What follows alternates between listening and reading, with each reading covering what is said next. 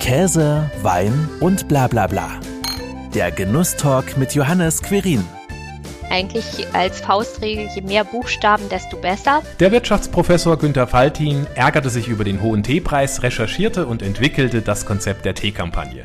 Der Tee wird nach der Ernte nach Deutschland gebracht, verpackt und geht direkt an die Kunden. Wie das alles tatsächlich funktioniert, was guten Tee ausmacht und ob eine Tasse Tee wirklich alle Probleme löst, darüber spreche ich heute mit Katrin Gassert im Genusstalk. A happy warm welcome zum 5 O'Clock Tea, liebe Katrin. Ja, danke. Herzlichen Dank für die Einladung. Ich bin schon sehr gespannt und freue mich. ja. Ich bin auch ebenso gespannt. Erstens, Günter Faltin hat ja die Idee zur Teekampagne. Zweitens, was machst du denn genau bei der Teekampagne? Ich kenne die Tee-Kampagne ähm, seit meinen Studienzeiten. Da hat Herr Faltin äh, über die Tee-Kampagne berichtet und ich fand, das ist so ein tolles Konzept, dass ich dann äh, mit Kommilitonen zusammen mein erstes Kilo Tee bestellt habe.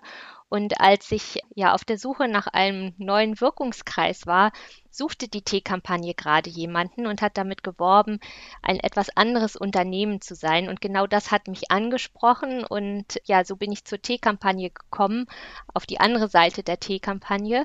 Und ähm, ich bin für ganz vieles verantwortlich. Das ist der Vorteil, weil wir ein kleines Team sind. Wir sind nur 20 Leute und mit meinem Chef zusammen mache ich wohl den Tee-Einkauf, verkoste auch Tee, halte den Kontakt nach Indien, auch zu unserem Nachhaltigkeitsprojekt und bin auch für die Kommunikation verantwortlich, weil natürlich auch viele unserer Kunden gerne Hintergrundwissen zum Tee haben ein extrem vielfältiges äh, Wirkungsgebiet.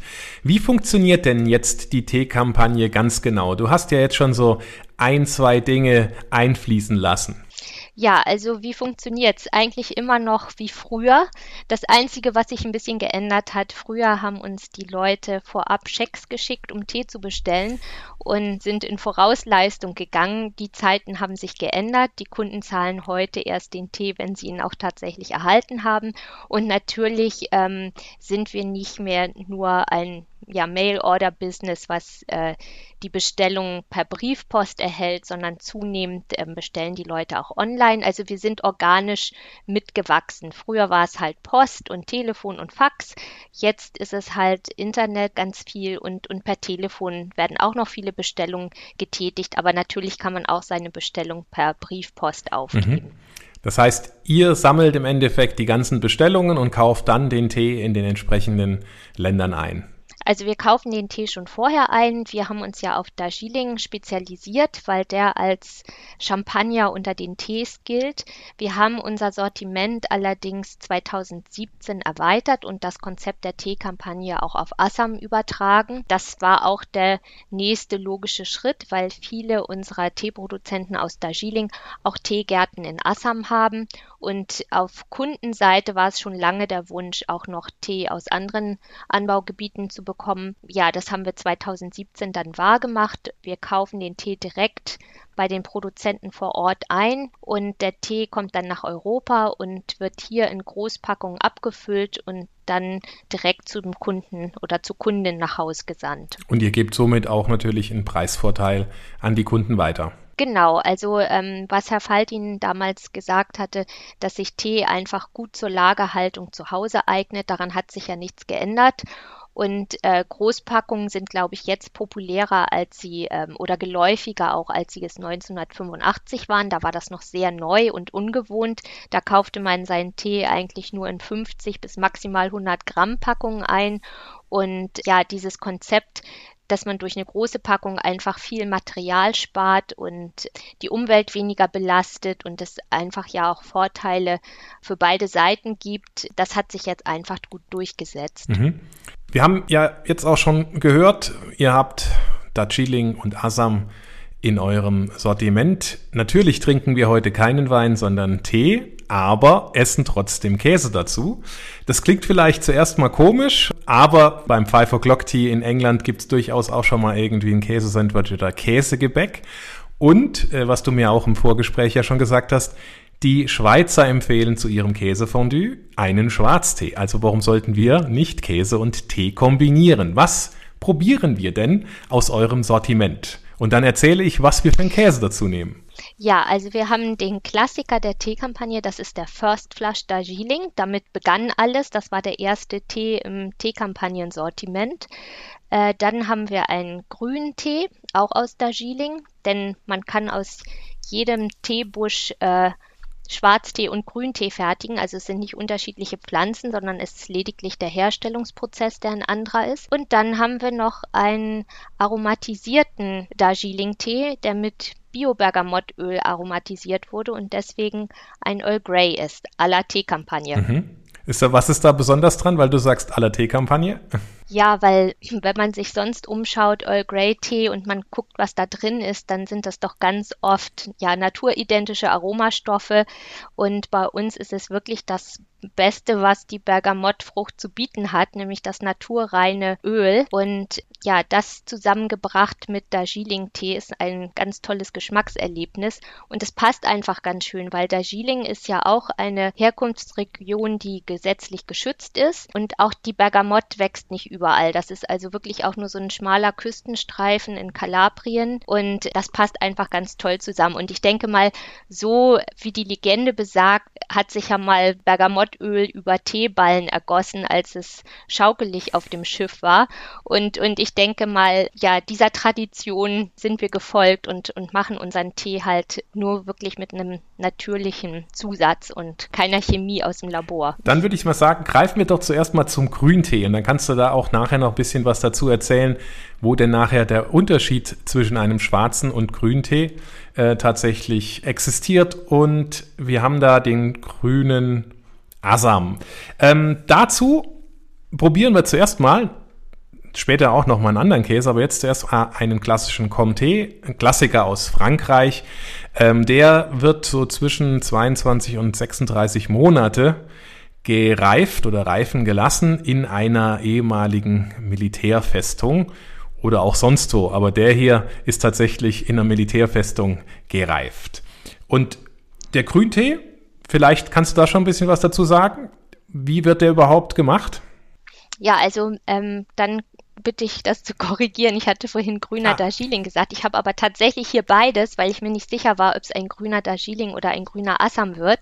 Ähm, letztendlich ist es ja nur ein unterschiedliches Anbaugebiet, aber die Fertigung folgt nach demselben mhm. Muster. Also das ist halt ein Tee, der nicht oxidierte. Mhm. Also man sagt auch manchmal fermentieren, aber streng genommen ist es ein Oxidationsprozess ähm, und der wird bei Grüntee unterbunden, indem man halt die frisch gepflückten Blätter werden mit Wasserdampf behandelt und damit unterdrückt man diesen Prozess. Und ja, das ist die Besonderheit an grünen okay. Also tatsächlich eigentlich die gleiche Pflanze, die gleiche Sorte, das genau. gleiche Anbaugebiet, nur eben entsprechend eine, eine andere äh, Weiterverarbeitung. Genau, richtig. Dann probieren wir doch einfach mal ähm, Tee und Käse. Ich bin ganz gespannt. Genau, also ich beginne ja. mal mit einem Schluck Tee und dann kommt der Käse dazu. Mhm. Mhm. Ähm, wie ist es denn eigentlich beim, beim Teeverkosten? Ähm, beschreibt ihr da auch ähnlich ähm, wie beim Wein oder vielleicht auch beim Bier. Ich hatte mich jetzt auch schon mit äh, einigen Brauern unterhalten im Genusstalk. Die gehen ja auch ähnlich vor. Die haben ja auch verschiedene Aromen, die sie da beschreiben. Wie ähm, geht das denn bei einer Teeverkostung vonstatten? Ja, also das ist ähnlich. Auch wir schlürfen.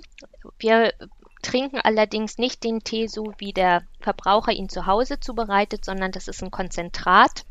Früher hat man eine Sixpence-Münze genommen, die ich glaube 2,83 Gramm wiegt und hat das Pendant mit Teeblättern genommen und dann kommen die in ein, eine kleine Tasse, die fast 150 Milliliter Wasser, wird mit kochendem Wasser überbrüht und dann ziehen die Tees alle fünf Minuten und dann werden sie mhm. abgegossen, damit man einfach ein standardisiertes Verfahren hat, damit man nicht Äpfel mit Birnen vergleicht, sondern sagt, okay, die wurden nach demselben Prozedere zubereitet und das ist schon ein sehr ja, geschmacksintensiver Trunk, sage ich mal. Das ist wahrscheinlich den meisten zu kräftig und äh, man schluckt es auch nicht runter. Man schlürft, damit möglichst viel Sauerstoff gleichzeitig mit dem Tee ja im, im Mundraum verteilt wird und alle Geschmacksknospen der Zunge umspült werden und, und dann ähm, spuckt man den Tee in einen sogenannten Spittoon, damit man das nicht alles runterschlucken muss. Also bei uns sind die Mengen, die wir verkosten, überschaubar, aber so ein professioneller Teetester, der verkostet mit unter 300 äh, Sorten Tee am Tag und der kann das nicht alles runterschlucken. Das denke ich mir. Wie wählt ihr denn eure Teebauern aus, die dann für die Teekampagne zuliefern?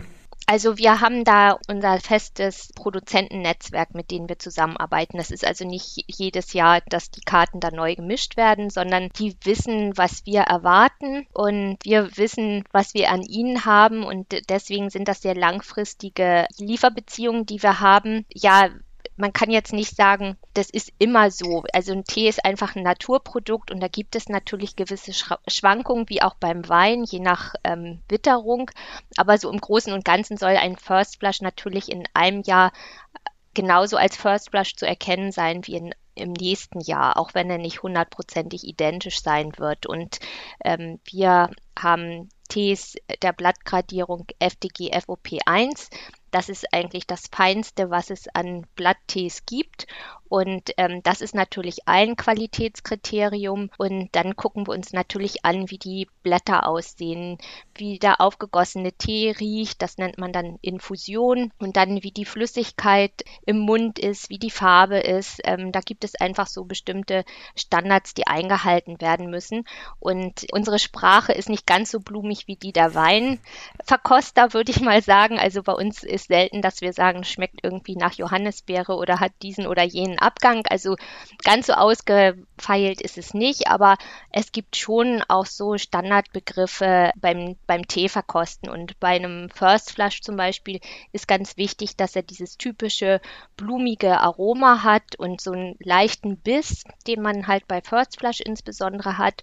Und auch Grüntee hat sowohl was Adstringierendes, aber auch was Mildes. Also das muss so eine Aus ausgewogene Komposition sein und, und der muss halt auch frisch in der Tasse duften und äh, da müssen die Blätter auch entsprechend aussehen, ähm, dass man da diesen ja, grünen Schimmer hat und äh, auch einige silbrige Tipps von den Blattspitzen. Also da gibt es auch so ein ja, Kalendarium an verschiedenen Aspekten, die da erfüllt werden müssen. First Flash, Second Flash gibt es, glaube ich, auch wenn ich das richtig weiß. Genau. Ich bin ja kein mhm. Spezialist. Sind das dann unterschiedliche Qualitätsgrade? Nein, gar nicht. Also das hat nichts irgendwie mit erster Klasse und zweiter Klasse zu tun oder A und B Ware. Das ist schlichtweg ähm, die Reihenfolge der Pflückung. Also First Flush ist einfach die erste Ernte nach der Winterpause und Second Flush ist die zweite Haupternte, die dann in den Sommer fällt und ähm, der Tee ist dann einfach kräftiger. Man kann sich das so vorstellen, Darjeeling ist ja ähm, liegt ja sehr hoch auf ungefähr 2000 Metern. Und auch die Teegärten erstrecken sich über ja hunderte von Höhenmetern. Und ähm, es sind sehr steile Hänge, die Sonneneinstrahlung ist intensiv, aber aufgrund der Höhe ist es auch relativ kühles Bergklima.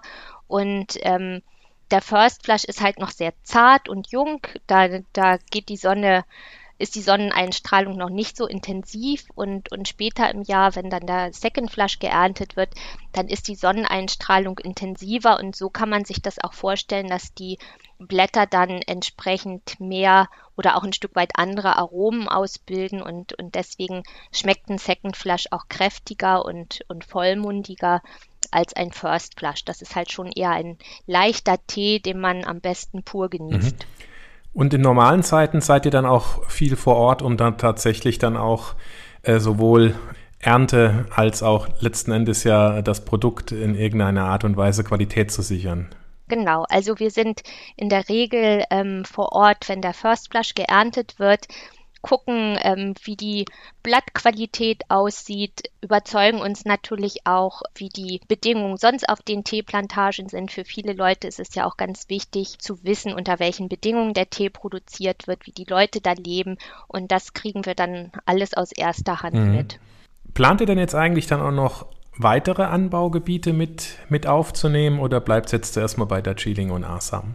Also ich finde, das ist dafür, dass wir ja mal als ein Produktunternehmen gestartet haben, nur mit First Flush Darjeeling, hat sich unsere Produktpalette natürlich jetzt schon ganz schön vervollständigt. Also derzeit planen wir nicht, unser, unser Kampagnenprinzip auf andere Anbaugebiete auszuweiten, aber man weiß es natürlich nie. Es kann natürlich immer mal sein, dass sich was ändert, aber aktuell ist das nicht geplant.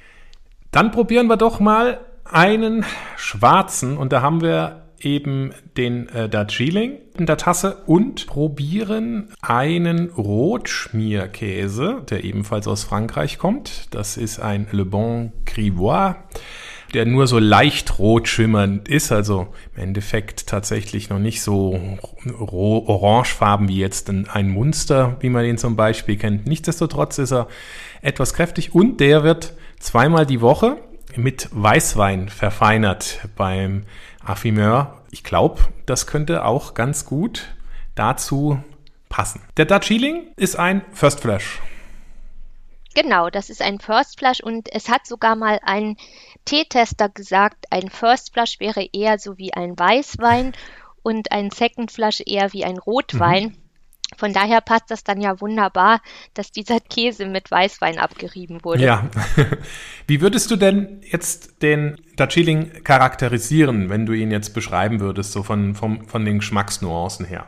Also ich finde schon, das ist ein leichter Tee, der ja eine helle Tasse hat und da hat was Blumiges. Also da merkt man, finde ich, so ein bisschen den Frühling. Ich finde, das ist ein ja angenehmes Gefühl im Mund. Also ist nicht aufdringlich. Ähm, man muss allerdings beim First Flush schon ein bisschen darauf achten, dass man möglichst weiches Wasser mhm. zur Zubereitung verwendet, weil so ein zarter Tee mit hartem Wasser nicht so, ja, nicht den Geschmack hervorbringen kann wie mit einem weichen Wasser. Also wer in Regionen lebt, ähm, wo das Wasser hart ist, der ist dann vielleicht mit einem Second Flush besser bedient, aber wer leichte Tees liebt, die finde ich gut zu allen möglichen Speisen auch passen. Und auch jetzt zu diesem Käse ist es eine gelungene Kombination. Ich finde, ja, da hat er nochmal so was Mildes. Das ist, das finde ich eine wunderbare Ergänzung. Gutes Stichwort Zubereitung.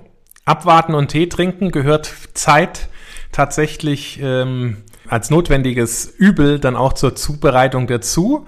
Wie bereite ich denn optimal einen Tee zu? Ja, also ganz wichtig ist halt, wie ich schon gesagt habe, gutes Wasser. Also ähm, wenn man Glück hat und in einer Region lebt, äh, die relativ weiches Leitungswasser hat, dann hat man natürlich schon mal ja die erste gute Voraussetzung für Teegenuss. Dann sollte man das Wasser erstmalig sprudeln kochen lassen, also nicht drei, vier Mal aufkochen, dann, dann ist da einfach schon ja das Wasser tot gekocht. Das würde ich nicht empfehlen. Und unser Tipp ist, den Tee lose ziehen zu lassen. Also am besten sich entweder eine Teekanne zu besorgen, die schon gleich ein ganz großes Sieb als Einsatz hat oder mit zwei Kannen zu hantieren, dass man einfach eine Kanne hat, in der man den Tee, die Teeblätter frei schwimmen lässt, dass sie vom Wasser umschlossen werden, dass sie auch die Chance haben, ihre ganzen Geschmacksstoffe an das Wasser abzugeben.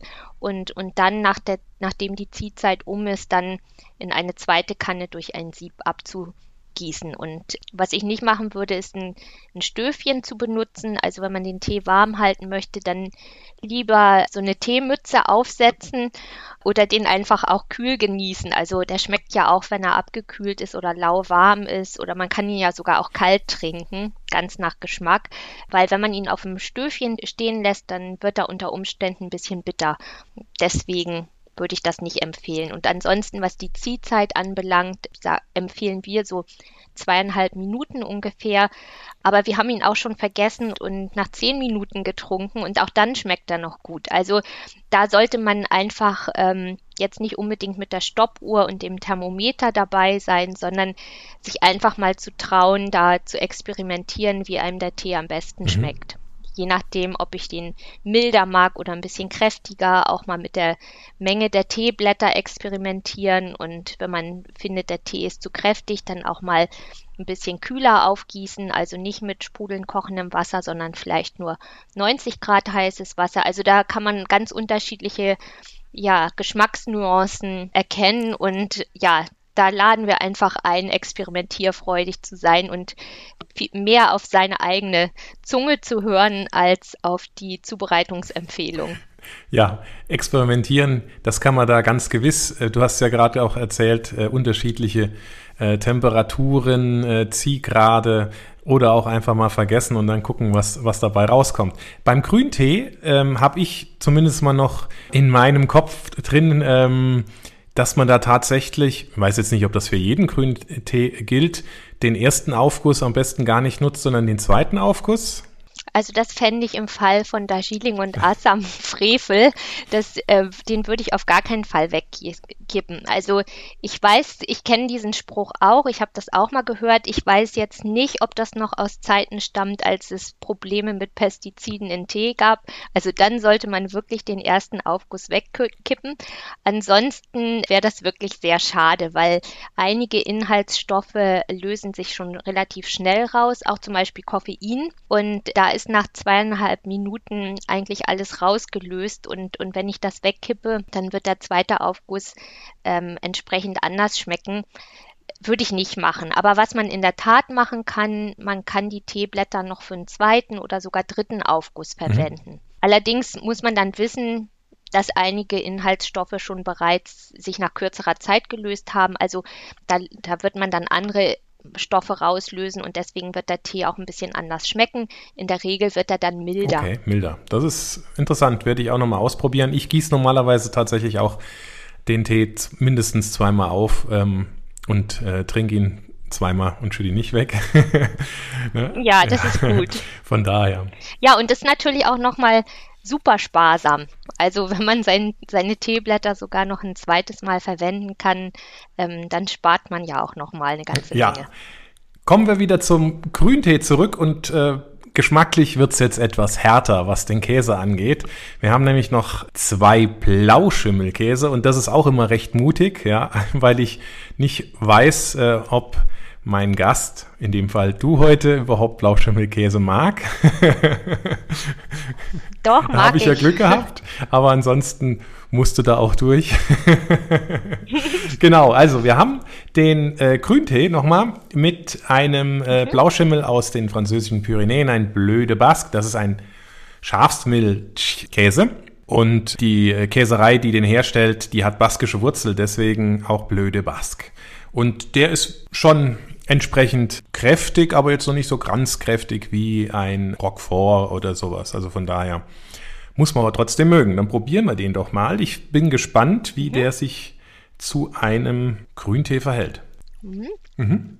Sehr schön. Ja, also ich finde, ähm, ist auch ganz spannend, ne, weil du auch sagtest, ja, es ist auch ein bisschen milder. Also grundsätzlich der der Grüntee finde ich auch relativ, also jetzt in meinem Fall, vielleicht habe ich ihn sehr wahrscheinlich anders aufgegossen als du, ja, ist eher milder und hat auch so, mhm. so leicht ähm, süßliche äh, Noten, ohne dass ich jetzt da Zucker drin habe. Und das passt mhm.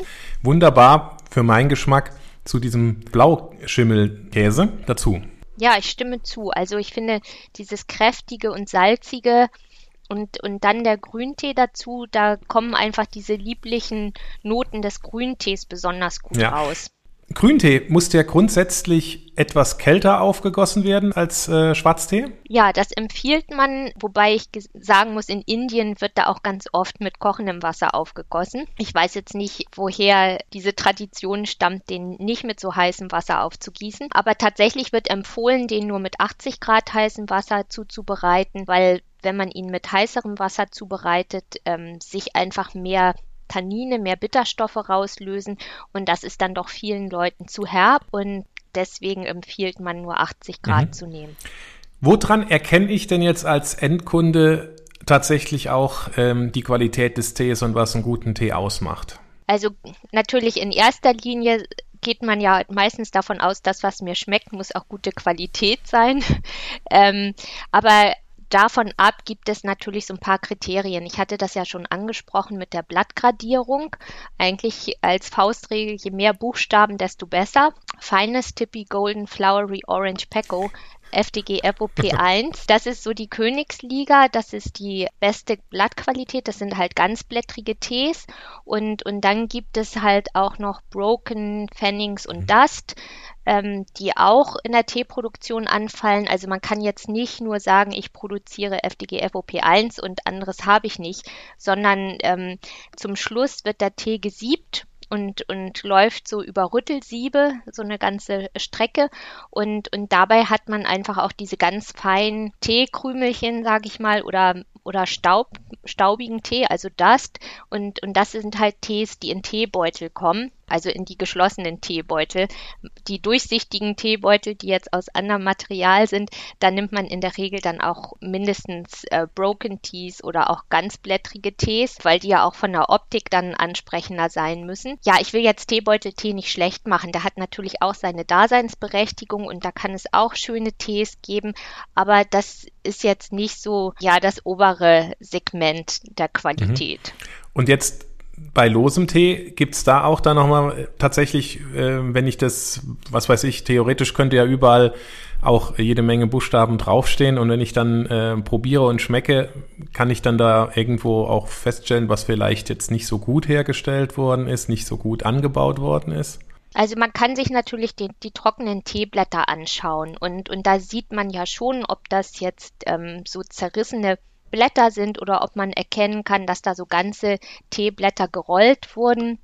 Äh, das, das kann man schon ähm, ja auch optisch wahrnehmen. Mhm.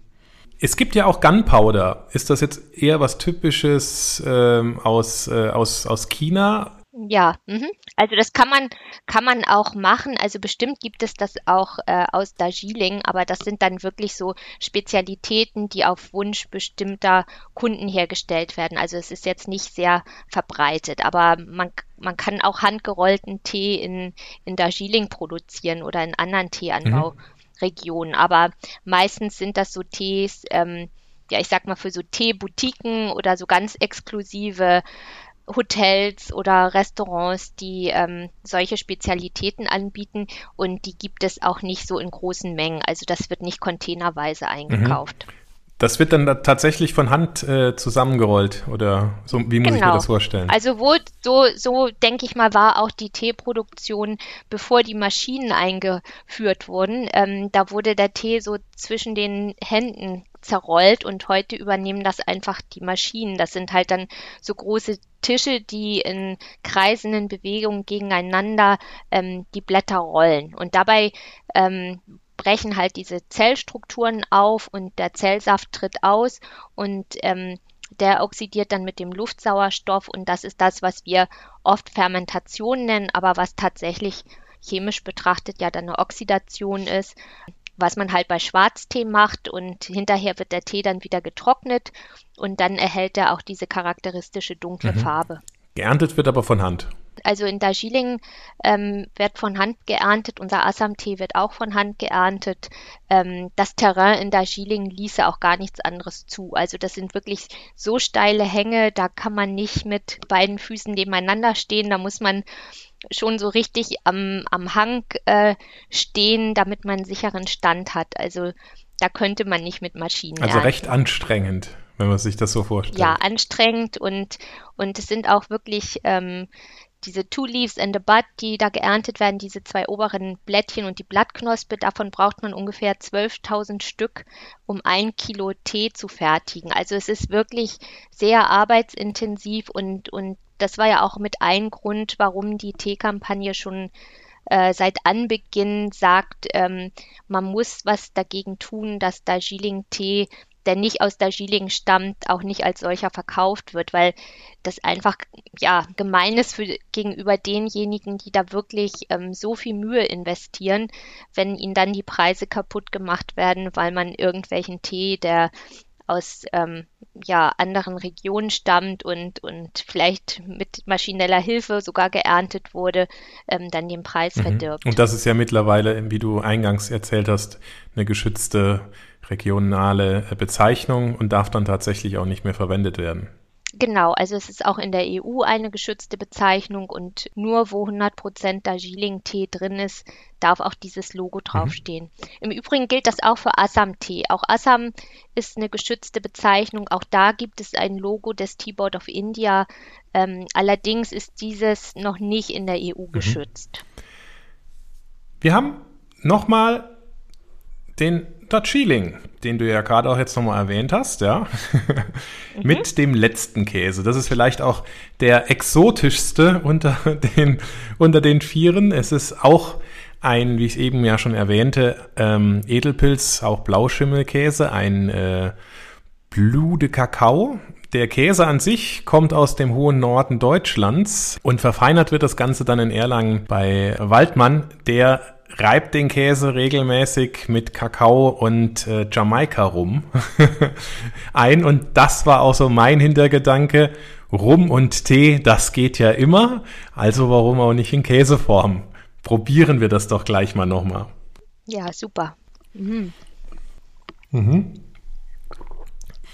Es schmeckt eine leichte Rumnote und natürlich auch das Kakaoaroma gepaart dann mit äh, mit dem, ähm, mit dem Darjeeling, mit dem Schwarztee. Sehr lecker. Du hattest erzählt, du hast es auch mit, ja. mit Assam probiert, der. Ich habe es auch mit Assam probiert, fand ich auch sehr toll, weil der Assam-Tee, der hat ja so eine malzige Note. Also ich habe den jetzt auch hier gerade nochmal. Ja, und ich finde, das passt auch ganz toll.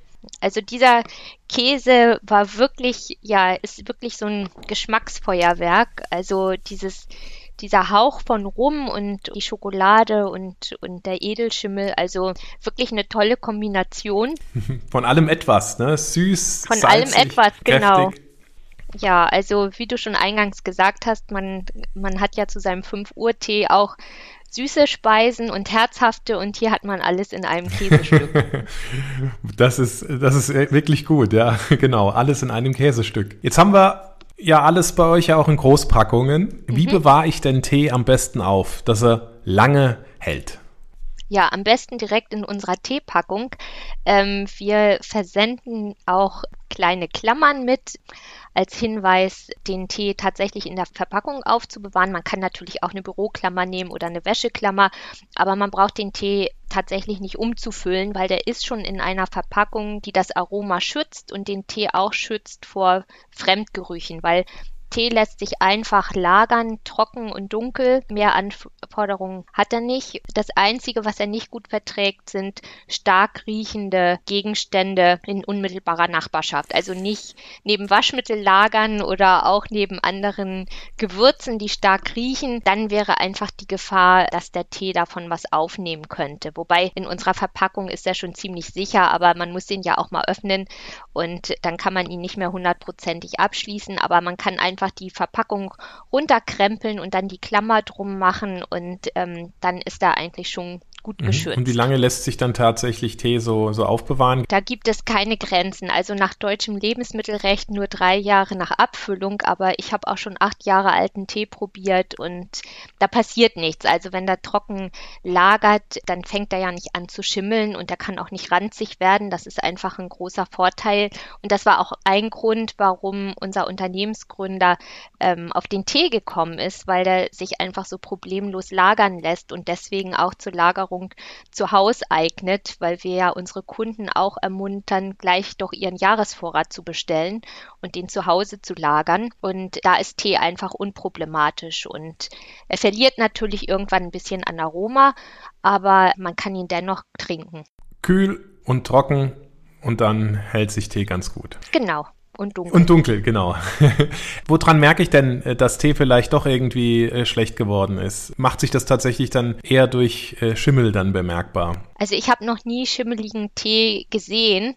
Ich denke mal, wenn er feucht lagern würde, dann wird er sicherlich so ein bisschen modrigen Geruch annehmen. Ja. Und, und dann würde man auch merken, dass er einen komischen Beigeschmack hat. Aber, aber er wird jetzt nicht wie eine Scheibe Brot mhm. verschimmeln. Die letzte Frage an dich. Was mhm. macht einen erfüllten Tag für dich aus? Ah, der beginnt auf jeden Fall mit einer Tasse Tee.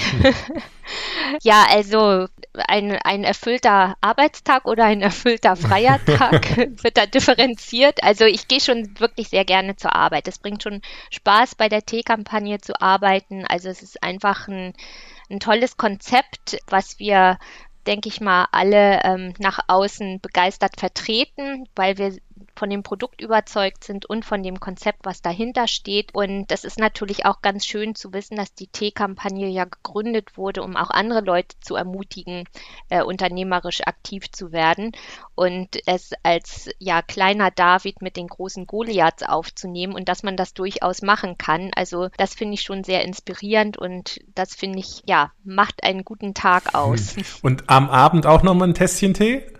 Also so sehr spät trinke ich dann nicht mehr so gerne Sachen mit Koffein, muss ich sagen. Dann kann ich nicht so gut schlafen. Aber bis zum Nachmittag ist auf jeden Fall Tee dabei. Und ja, wenn man auch mal länger aufbleibt, dann kann ich auch nur Tee empfehlen, weil der einfach anregt und jetzt nicht aufputscht und danach hat man dann tief. Also das ist, darum sagt man ja auch, Tee regt an, aber nicht auf. Und bei der Teekampagne herrscht absolutes Kaffeeverbot. Nein, nein, auf gar keinen Fall. Also wir sind da tolerant. Es muss ja nicht sein entweder oder, sondern für viele ist es ja sowohl als auch. Wir kennen auch viele Leute, die ihren Tag mit Kaffee beginnen und, und dann zum Tee rüberwechseln und auch Herr Faltin trinkt gerne Kaffee.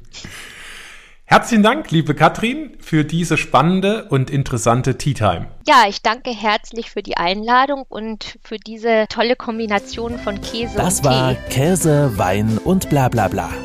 Der Genusstalk mit Johannes Quirin. Dir hat dieses Gespräch gefallen? Dann abonniere den Podcast, um keine neue Folge zu verpassen. Bis zum nächsten Mal.